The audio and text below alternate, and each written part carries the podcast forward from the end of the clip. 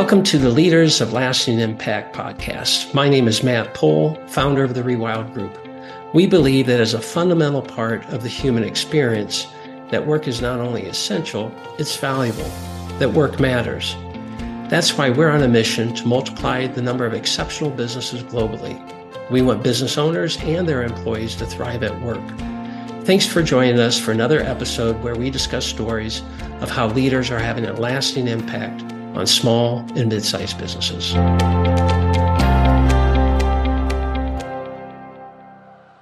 Welcome to the Leaders of Lasting Impact podcast. I'm Matt Pohl, your host, and I'm pleased today to introduce Thomas Rosenberg, who's our guest today. Uh, Thomas is the founder and principal of Regenerate Regenerate Consulting. Okay. So, yeah, Thomas, glad to have you on board here today. Pleasure to be here, Matt. Yeah, well, uh, we know you're passionate about helping leaders of small, mid-sized businesses, and you know that's really what the Rewild Group is about. And so we wanted to have you on today to hear your story and and kind of tell us about uh, uh, things you're doing in that space. And maybe we should start off with just a little bit of background about yourself. You know, kind of your journey here. Mm-hmm. Sure. So I feel like many coaches have had a, a circuitous route to answering the call to coaching. And mine was certainly circuitous. You know, I I grew up always passionate about helping or guiding other people towards growth and transformation.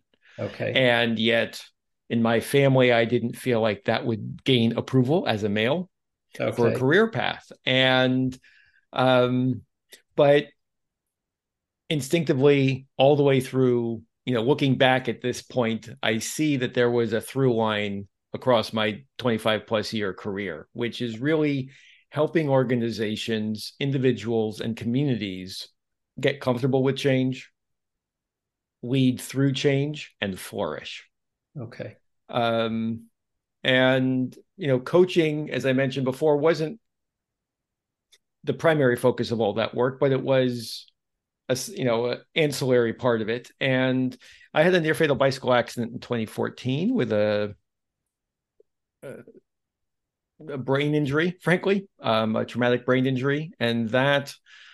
Um, you know, with broken bones as well, but it was a traumatic brain injury that really forced me to reassess what am I doing? What am I capable of doing? And why am what am I doing with the rest of my life energy? And uh, it took me two and a half years to trust my brain again. And from there, it was very clear for me that coaching was going to be my full time role.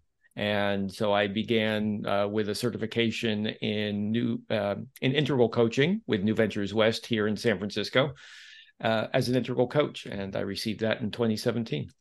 Okay, so, uh, looking back, do you see that uh, event as kind of pivotal in taking you from what had been the earlier season in your business career to now where you're pursuing the coaching and advising on a full time basis? Yes. Yes. I mean, it was really, I was much more focused on the technical side and helping people with strategy around technical aspects, primarily focused on environmental initiatives.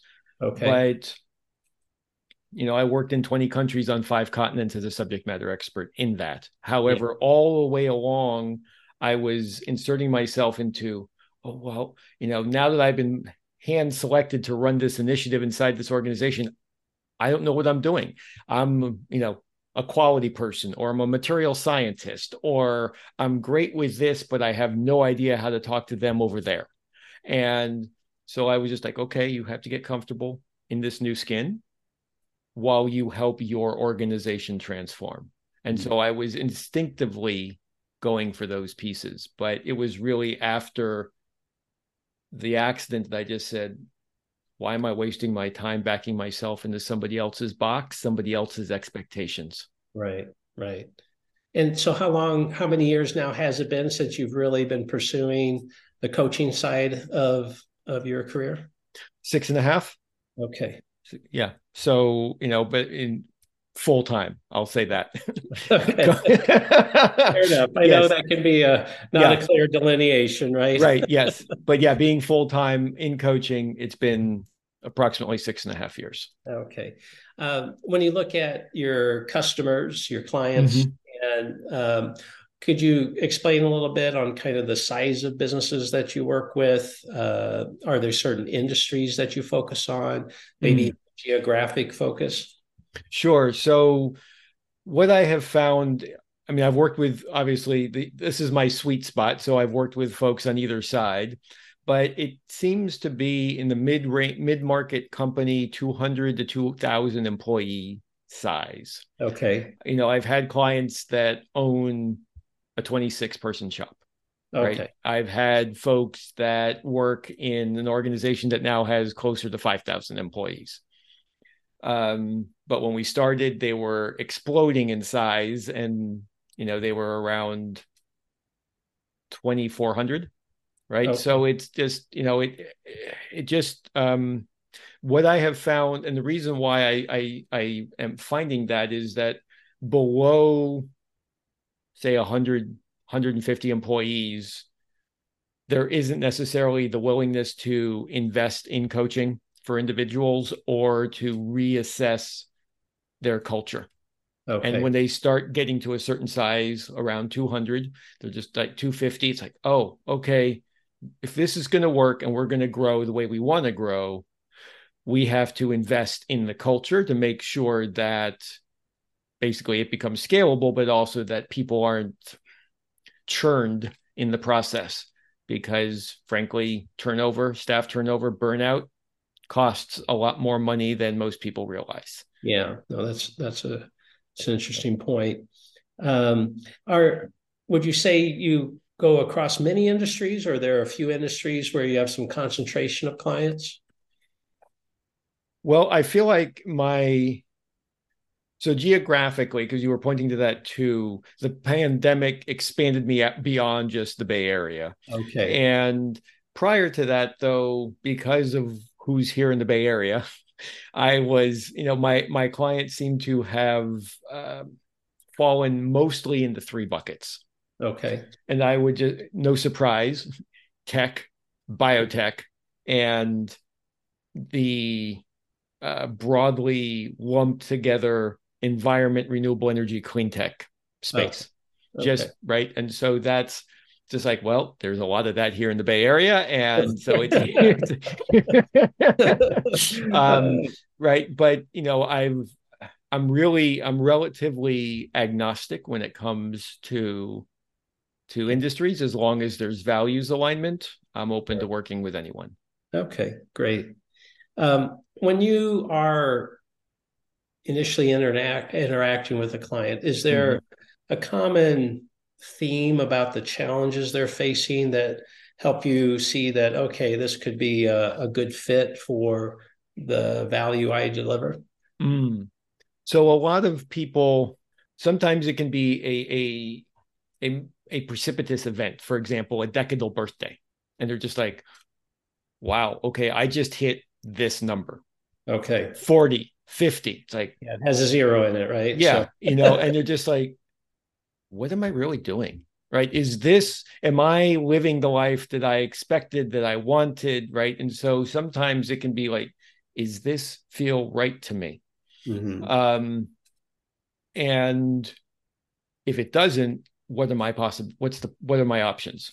So there's that. Then there are also folks who are coming to me with, or they're pointed to me by other people within the organization, perhaps their boss or HR or what have you. And it's around we hired this person, they're not integrating. Mm. Or he, she, they can't lead a team. Like hmm. they've been in this role, they're supposed to be leading for two years. And there are complaints all over the place from every level saying that this person sucks as the leader. Okay. Right. You know, so um, but it's also like that those are the primary you know questions. It's like, you know, challenges delegating, cultivating trust, the team building, that sort of thing. But you know the psychographics of the people who work I work best with are those who are willing to do deep inner work, who are curious, collaborative, and passionate about helping others grow. Mm-hmm. Because I'm going to be asking that of them. Hmm. Okay.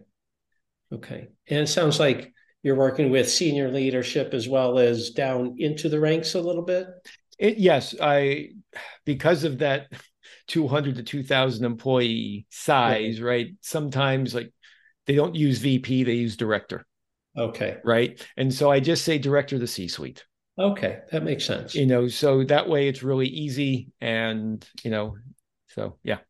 Okay. Now, uh, when you're actually delivering your coaching mm-hmm. uh, engagement, um, are you pulling from your own created resources, from things you've curated from others, you know, kind of wisdom that you gain from others? You know, what what kind of methodology or hmm. content mm. are you are you bringing to the table? So my, I mean, I have, I bring a, I blend a lot to, in my coaching, and the pri- two primary pillars in my coaching are one, my integral coaching training from New okay. Ventures West, which was my foundational um, training back in 2016, 2017.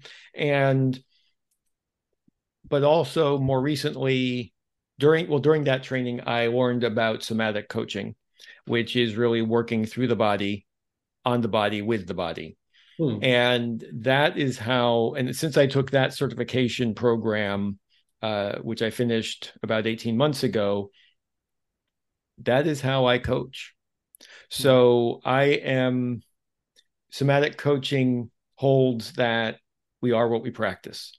So how you sit, how you walk, how you talk, breathe, uh, stand, the language you use with yourself, with others, that mm-hmm shapes your body, which in turns shapes your experience of the world and shapes how others experience you.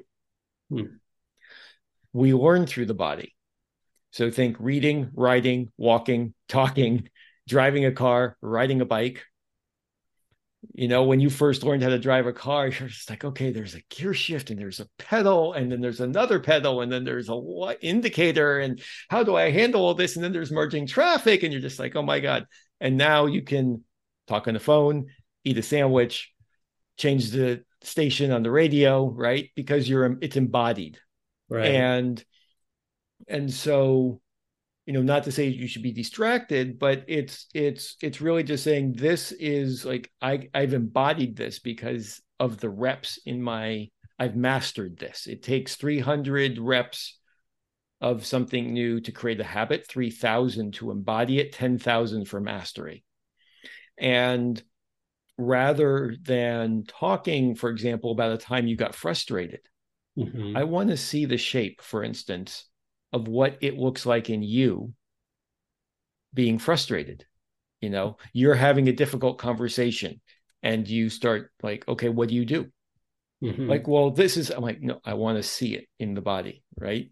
And i was talking with a friend recently about how he struggles with certain relationships in his life because they expect him to just be this receptacle just like let me just offload all of my emotional woes onto you because that's how you've shown up all my life. Right right. And and he just felt so burdened by that. Right. And so you know and he you could feel the tension right? And you can see the tension in my shoulders. Right right, right. and it's just like okay how can you come back to center soften that open connect to yourself and perhaps find a way to create a clear boundary for yourself so that perhaps, maybe there's the possibility of creating a reciprocation in that relationship. Right. Right? Yeah. and so yeah. that's what i'm really helping folks do. Okay. That's very intriguing. Uh, so those two certifications that sound like have really play a foundational role in yes. in, in your approach then? Yes. Okay cool um, I'd be curious if you could tell me a story. You mm-hmm. know, obviously keep it confidential, but yep. um, of a client, you know, where you've you've helped them really make some real progress, some lasting progress. Uh, you know, maybe a, a smaller mid-sized business leader or uh, somebody inside one of those organizations. Mm-hmm. Yeah, sure. So I I have someone uh, that I worked with um, towards the tail end of the pandemic, and you know, really what he was struggling with was trusting himself. That's really what it boiled down to. Okay. Uh, he he struggled without trusting himself. He was unable to really fully step into the role that he was asking, and or he was asked to, and so the manifestation of that was challenging uh, challenges with delegation, with team building, with cultivating trust with and between his direct reports. Okay. Uh, as I mentioned, you know, I, I sort of uh, alluded to him earlier, but there were all of these complaints about his perceived lack of leadership. Okay. He was known as this absolutely stellar individual contributor because single handedly, he had been responsible for the bulk of the biotech firm's IP in a particular area. Okay. And yet he was the only non PhD in the R&D department. So he felt inadequate. Mm. And he also felt he had to do everything possible so nothing fell through the cracks. Mm. And so he was spending a lot of time the meth the the metaphor I gave him when we started working was you're a fire juggler. Your team is surrounding you. You're sitting there juggling all of these batons, but you're not handing them off. Hmm. And so you wonder why you're feeling burnt out, why they're not supporting you because you're not letting them. You're losing sleep and you're feeling anxiety and more stress. So, excuse me. So we started working together, we created these customized ref, uh, reflection questions. Uh, we added somatic practices, and we really transformed how he's approaching life and leadership. Okay. Um, and we gave him back hours a week. We were able to deepen his relationship with his team and with senior executives. We created a foundation where he was able to um, really strengthen the or the company's position both internally and externally and he started to see how his habitual patterns actually were inhibiting him from achieving his goals mm.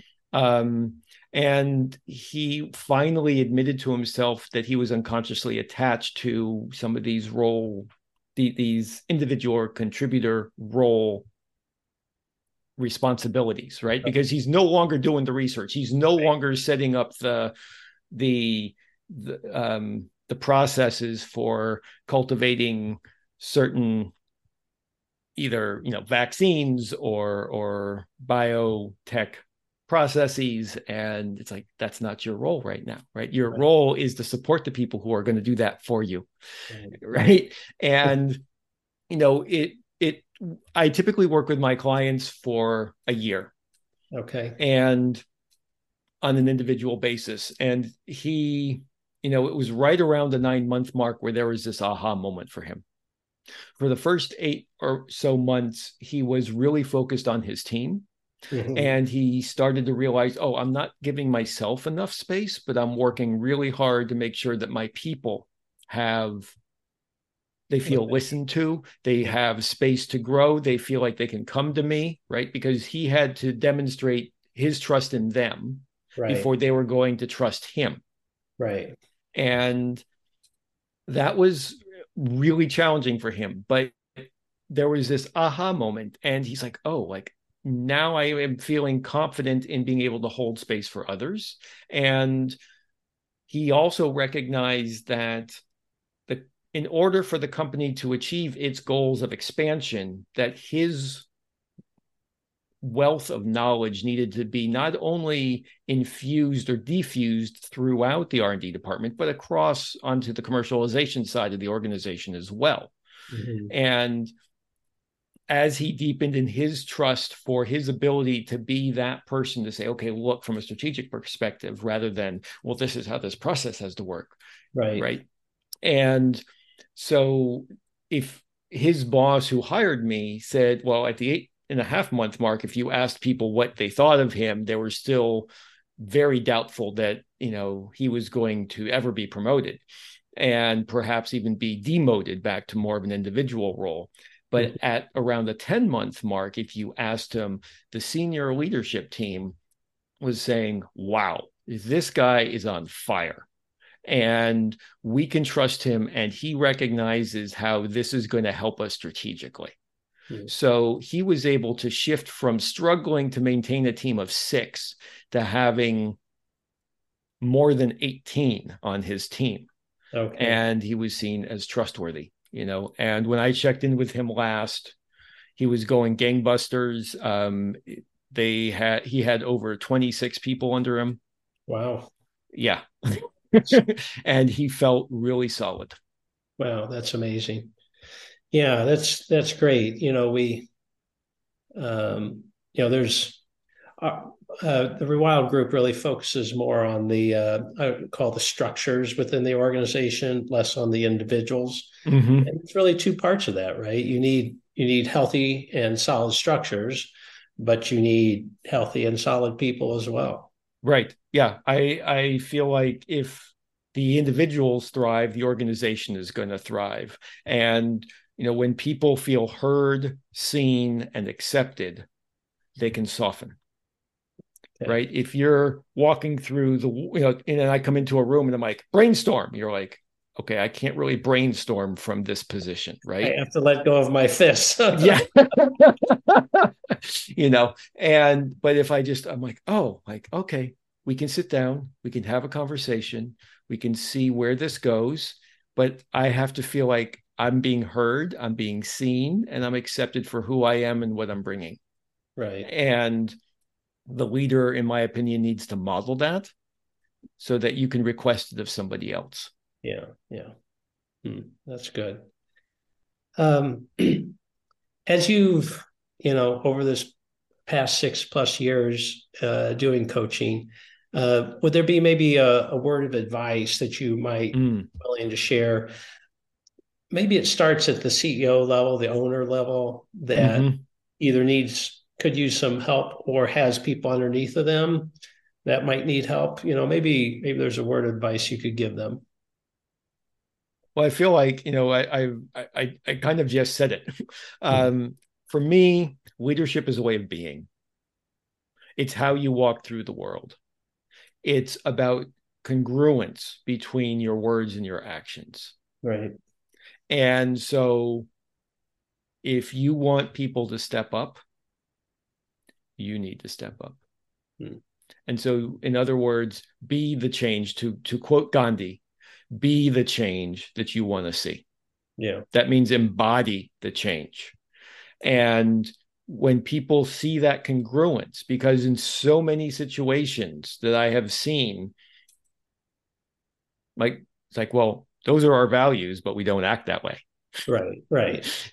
so if there's congruence between your words and actions, then people are going to be much more willing to say, okay, this is what the organization stands for. This is what this person stands for.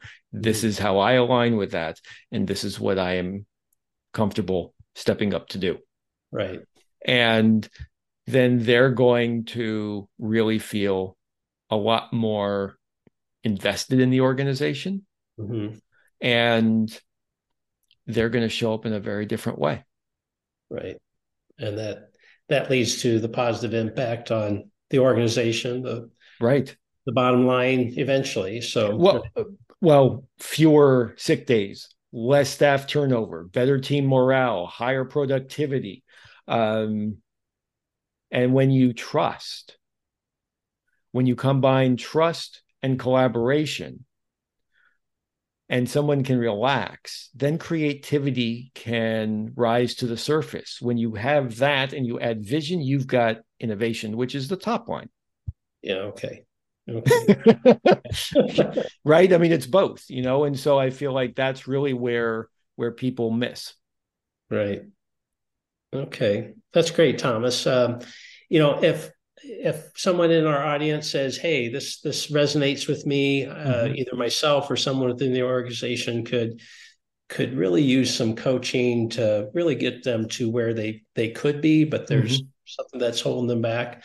Uh, what would be the best way for them to reach you, get in contact with you? Mm. Thank you for that question, Matt. The simplest way is to go to my website, which is regenerate.coach. And right above the fold, there's a little button that says explore possibilities. Click on that, and you will go to my scheduling link, and we'll find a time to chat, uh, hopefully within the next week or two. Okay, perfect.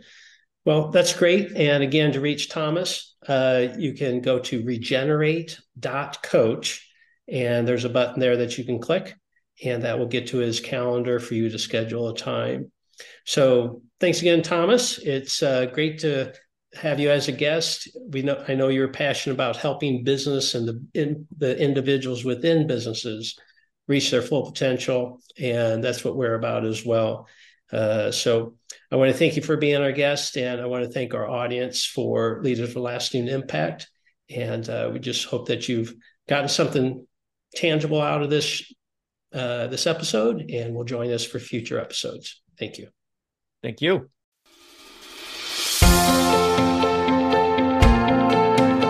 Matt Pohl here. Thank you for watching this episode of Leaders of Lasting Impact. If you're a successful business advisor, I encourage you to go to leaders.rewildgroup.com, where you can learn how to be a guest on our show.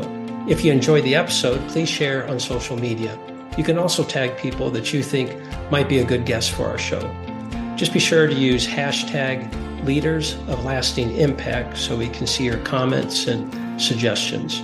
We release episodes on a regular basis, so be sure to subscribe to our podcast. Finally, we really appreciate your ratings and reviews. Those go a long way with promoting our podcast. It really means a lot to me and our team. Learn more about the Rewild Group at rewildgroup.com, or you can follow us on LinkedIn.